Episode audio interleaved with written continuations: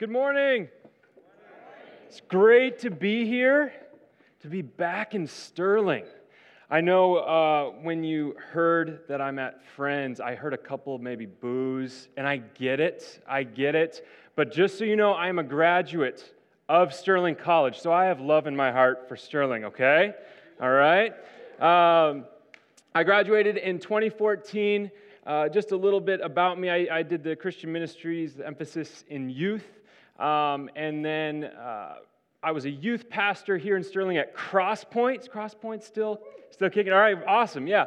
And uh, did, was there for a year and a half. And then for eight and a half years, I've been a youth pastor at Eastminster Church in Wichita, Kansas. Anyone heard of Eastminster? All right, you got a Presbyterian connection there. Uh, great church, check it out uh, if you'd like. And then just the uh, just this summer, I transitioned to Friends University to be campus pastor. So it's a new season for me.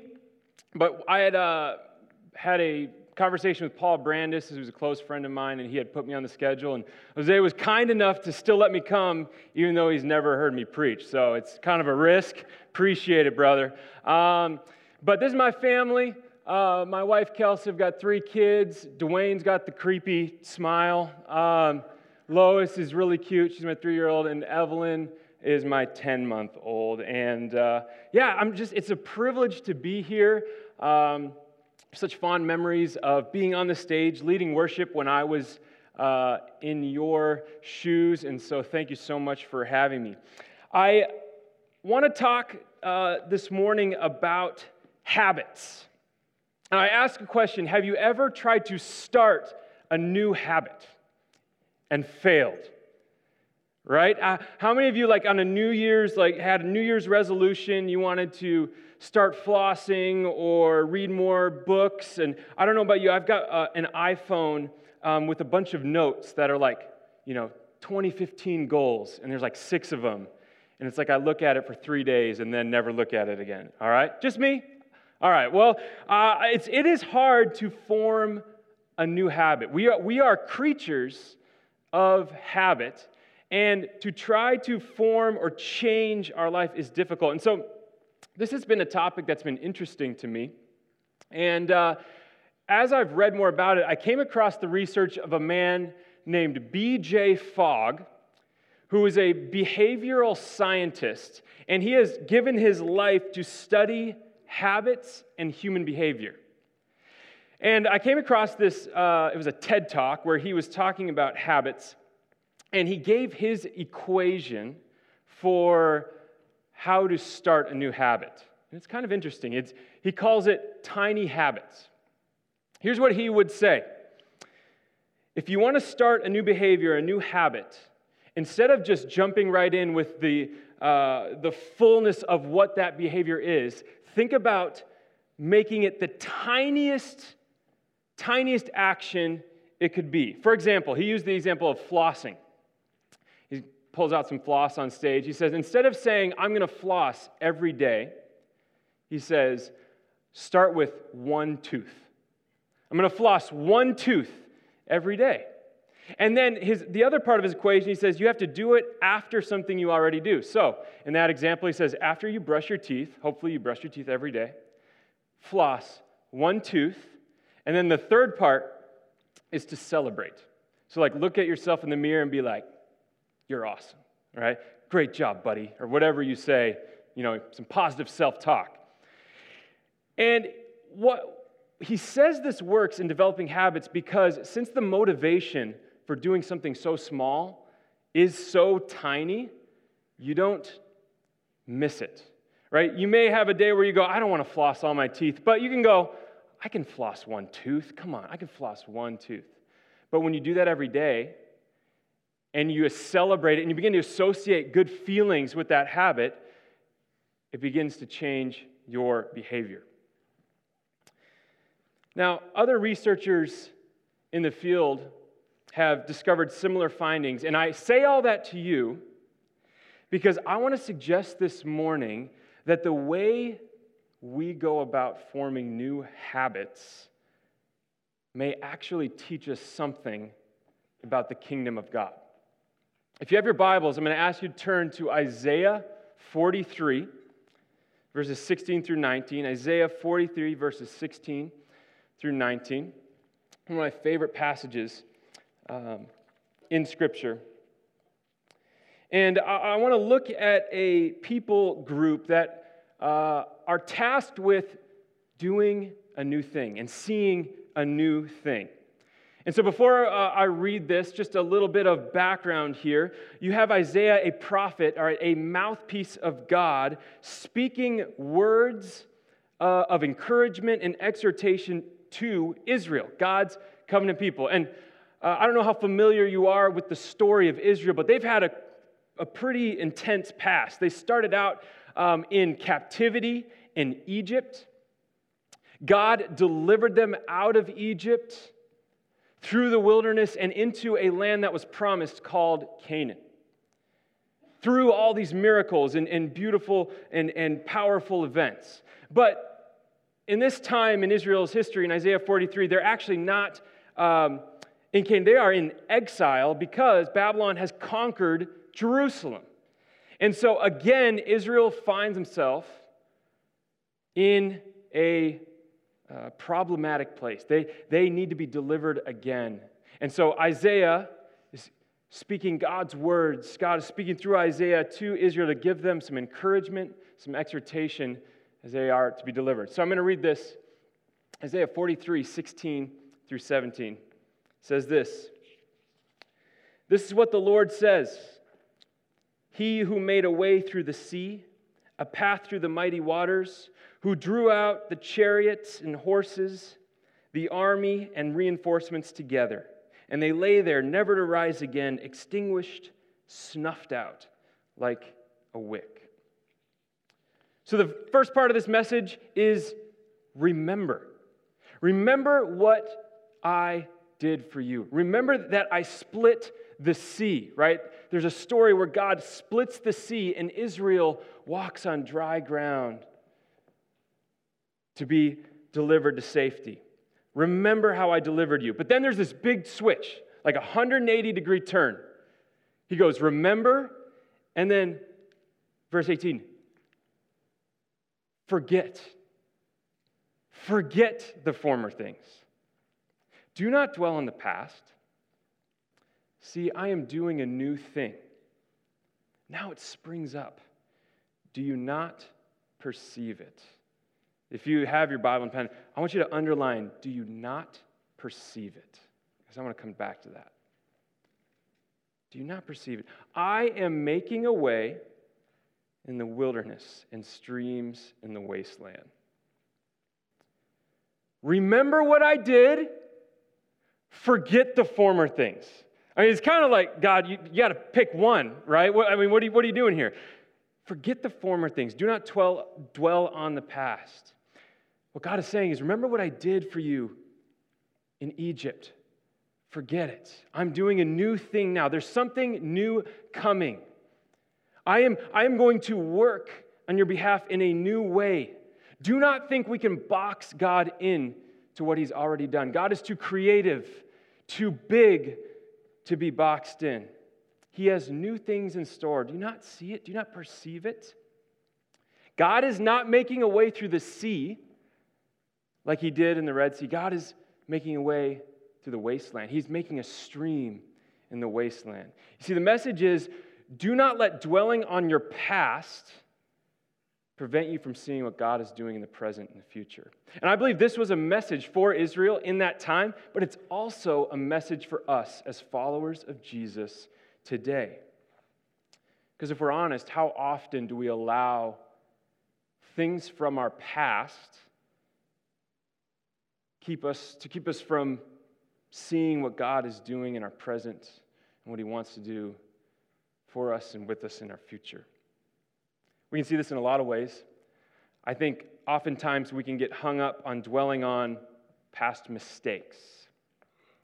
Things that we've done in our past that perhaps make us think we are disqualified from God's activity in our life.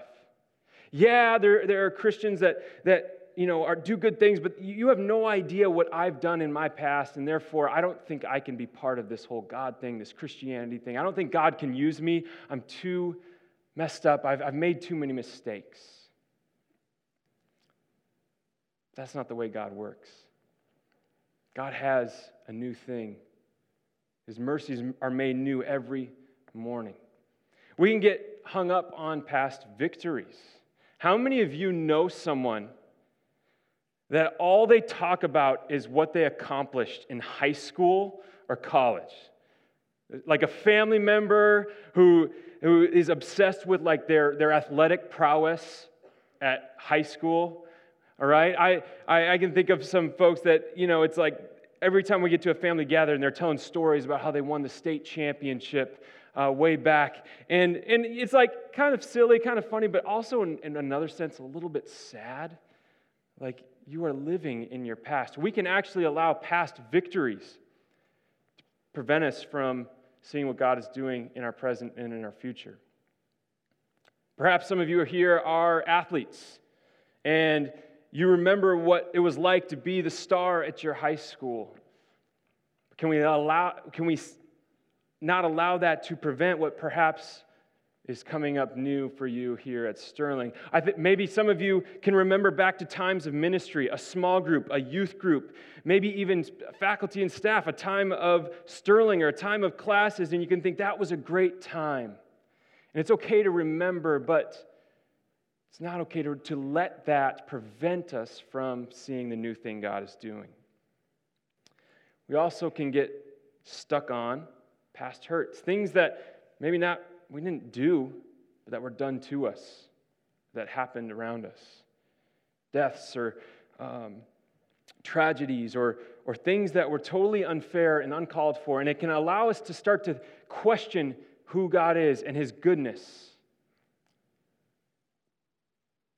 Maybe we wonder uh, if God really loves us because of what has happened to us. Why would he allow this? You see, what, what I think God is saying to Israel here is to forget isn't to pretend like those things didn't happen, but it's to not fixate on them. It is to believe for a new thing.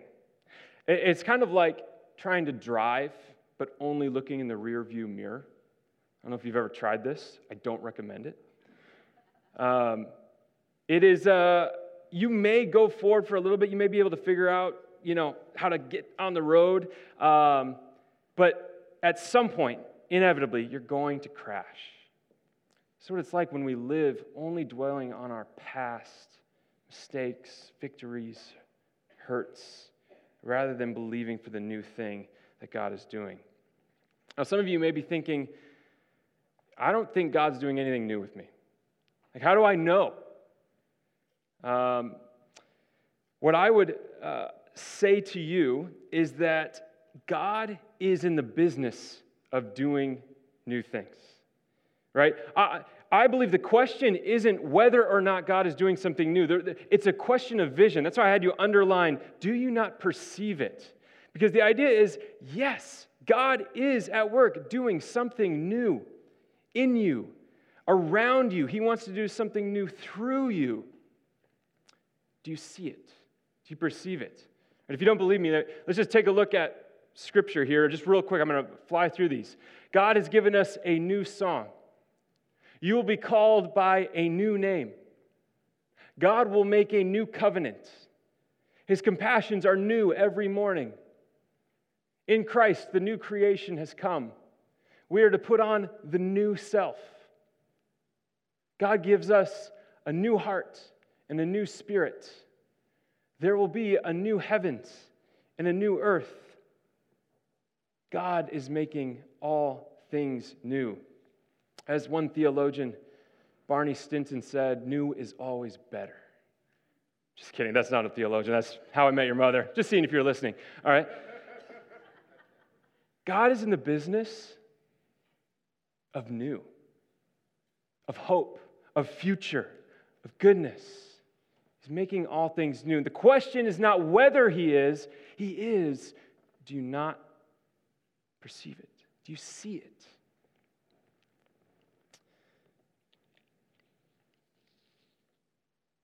I invite you to sit with this question. Perhaps this would be worth taking some time in your week to go and journal or to reflect or just to examine what new thing is God doing in you, around you, and through you.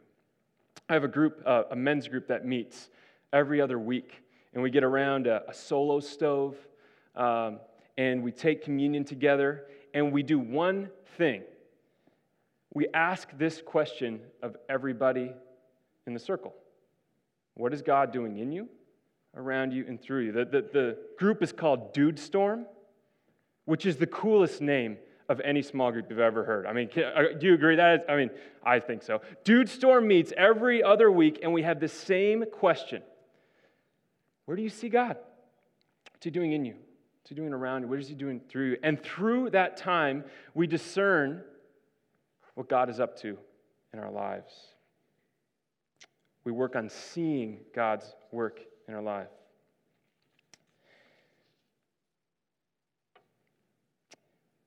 I remember a few years ago, I, uh, not a few years ago, you know, yeah, it was, it would have been two years by this point.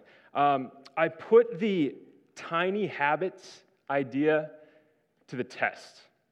I, I was uh, exposed to this, and, and I thought, you know what, I'm going to give it a shot, see what happens.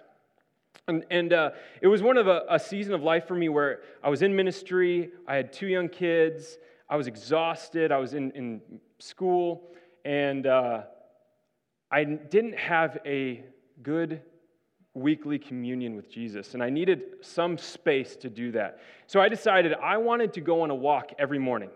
That was my goal. And in that time, I was going to pray. Now, to start this habit, instead of saying, All right, I'm going to wake up and I'm going to walk a mile or something large, I broke it down. This is the truth. I literally, first morning, I woke up, put on my shoes, I went out the door, I walked to the end of my driveway, turned around, walked back inside, said, Good job, buddy, and then went about my day. It took all of 30 seconds, okay? Right? But the goal of tiny habits is make it repeatable. So, that was so easy that the next morning I did it again. And and then, you know, I started being like, all right, Mike, you can go farther. Come on. All right, you, you know, you were a collegiate athlete, you played 10, you, you can go farther. All right, all right I'm going to do it. So the next, uh, the next week, I, instead of going to the end of my driveway, I went to the end of my block and back. It took me about two minutes. Then I went around one block. Took me maybe five to six minutes. And over time, I built it up where it became a habit. And not only was I walking, but I was using that space to commune with God. In fact, I remember pulling out my phone and deciding I wanted to meditate on some scripture, I pulled out Psalm 23 and I started reading this every morning. The Lord is my shepherd, I have everything I need. And I would repeat this passage. He makes me lie down in green pastures. He leads me beside quiet waters. He restores my soul. I just walk and read this every day. He leads me in paths of righteousness for his name's sake. And I would go through it over and over and over again. Pretty soon I began to memorize it, and it was starting to saturate my whole being. It was, it was a way I communed with God, and I learned that passage, and I'm terrible at memorizing things, but I learned that passage, and it's become a big part of my spiritual life. So it worked. The tiny habits idea worked. But what I want to suggest is while this may be a great little tool to learn a new habit, it actually resembles the way in which God's kingdom operates. You see, I think the kingdom of God most often in Scripture comes in small, subtle ways. You know what that is? Yes, I heard someone say mustard seed, right? You guys have heard this metaphor right? The scriptures say that uh, the kingdom of heaven is like a mustard seed planted in a field. There's this pattern in God's activity where He actually, instead of grand displays of power, which we do see, it, more often than not, there is a subtlety, there's a smallness that grows in Scripture. Creation begins with but a single word. Jesus is handed five loaves, two fish from this child, and then feeds thousands of people. Right? God enacts his master plan to save all of creation through a little baby boy born in a feeding trough. You look and you see over and over again that the kingdom often comes in these small, subtle ways. And what I would think, what I think for us as followers of Jesus, here's what this means. What's important is not the size of our step, but the size of our God. What's important is not the size of our step towards Jesus, that the step of faith, but the size of our God and what He can do in us The kingdom comes when Jesus' followers take simple, small steps of faith. This reminds me of a man named William Seymour. This is uh, Seymour was the son of two freed slaves and had one eye, one working eye. And in 1906, he traveled to Los Angeles where he uh, found in a, a abandoned church building that was previously being used as a stable. Okay, it was like literally horses had to be taken out so that he could meet there. Okay? The floors were covered in sawdust, there was no ventilation. And yet he, he came to this place and he began to preach. The, the rumor has it that the flies were so bad that people would have to duck under benches to get a breath of air so they don't suck in these flies, all right? Nasty. But in this time, Seymour began humbly preaching something incredible happened. Some of you may know the story. Spirit moved. What started as a small group began to grow from 10 to 100 to 1,000 to thousands of people cramming into this space. And not only were the numbers staggering, but what Seymour did at this time was unthinkable. This was at the height of the Jim Crow segregation laws. And in this space, he created a multi ethnic church service. African Americans, Latinos, whites, men, women, and children all gathered together, unified in Christ in a powerful move of the Spirit. Cecil Robeck says this about this encounter. In spite of substandard facilities, intense heat, lack of ventilation, and swarms of flies, many came because they believed that God was doing something new in that place and they wanted to be part of it. You see, this something new was eventually uh, known as the Azusa Street Revival, a massive spiritual awakening, often regarded as the beginning of modern day Pentecostalism, which at this point I think is something like 500 million people around the world, and a lot of it attribute to what took place in that barn. But what I want you to see is not that, but the beginning of it, right? Seymour started a one eyed man humbly preaching in some barn.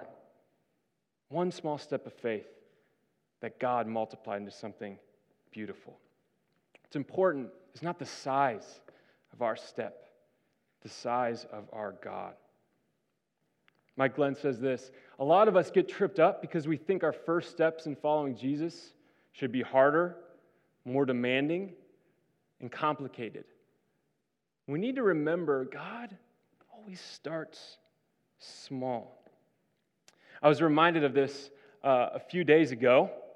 Went on a hike with my daughter Lois, and uh, it was it was a uh, you know, beautiful day. I was a Saturday. I wanted to just go out and be with my daughter. And so we went on like a three mile hike and I had her in the back. And best part about Lois is like, I don't really have to say much because she'll just keep the conversation going the whole time. So she just chattered in my ears. We walked. But I remember after about an hour, we kind of get to a lull, kind of quiet. And I think about just being with my daughter. I think, you know what would be cool? I'm going to start teaching her the scriptures. In fact, I remembered Psalm 23 and we started going back and forth. I said, Lois, I want to teach you something. Um, I want you to repeat after me The Lord is my shepherd. She goes, The Lord is my shepherd. I have everything I need. I have everything I need. And we started going back and forth on this passage. Now, amazing thing about kids, they memorize things so fast. Something about their brains, they can just memorize. And by the end of maybe 20, 30 minutes, she was getting it. Almost the whole song. It was so cool. We shared that time together. I remember a few days later, um, I'm uh, at home, we're doing bedtime, and I'm like, hey, Lois, do you want to do Psalm 23 again? Yeah. The Lord is my shepherd. The Lord is my shepherd. I shall not want. I switched up the translation on her on accident, and she goes, That's not it! It's I have everything I need. I'm like, sorry, Lois, my bad, my bad. But hey, she was listening, right? It was, it was great. And we went through it again. And as I thought about this story, as I thought about this, I realized I enjoyed so much getting to share God's character and heart with one of the people I love most. But it didn't just happen because I decided to go on a hike with her. It happened because two years ago, I walked to the end of my driveway and back. And from that tiny step, that tiny step of faith is saying, God, I want to I want to carve out some time to be with you. God used that to be able to share the word with my daughter.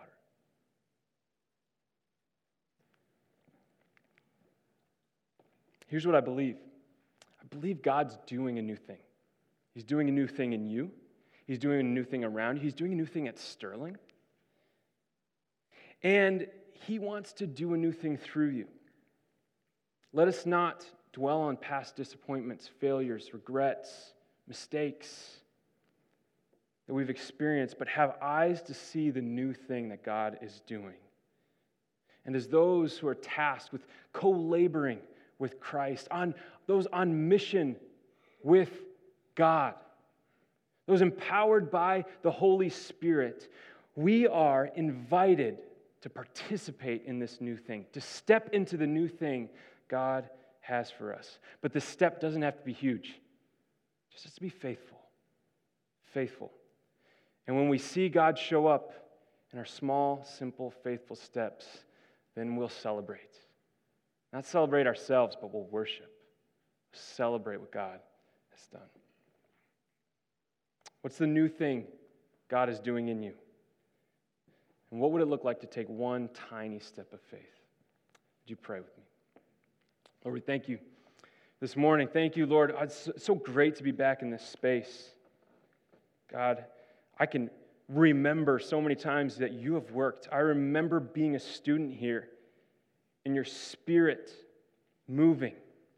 But God, you tell us to forget the former things and look to the new thing.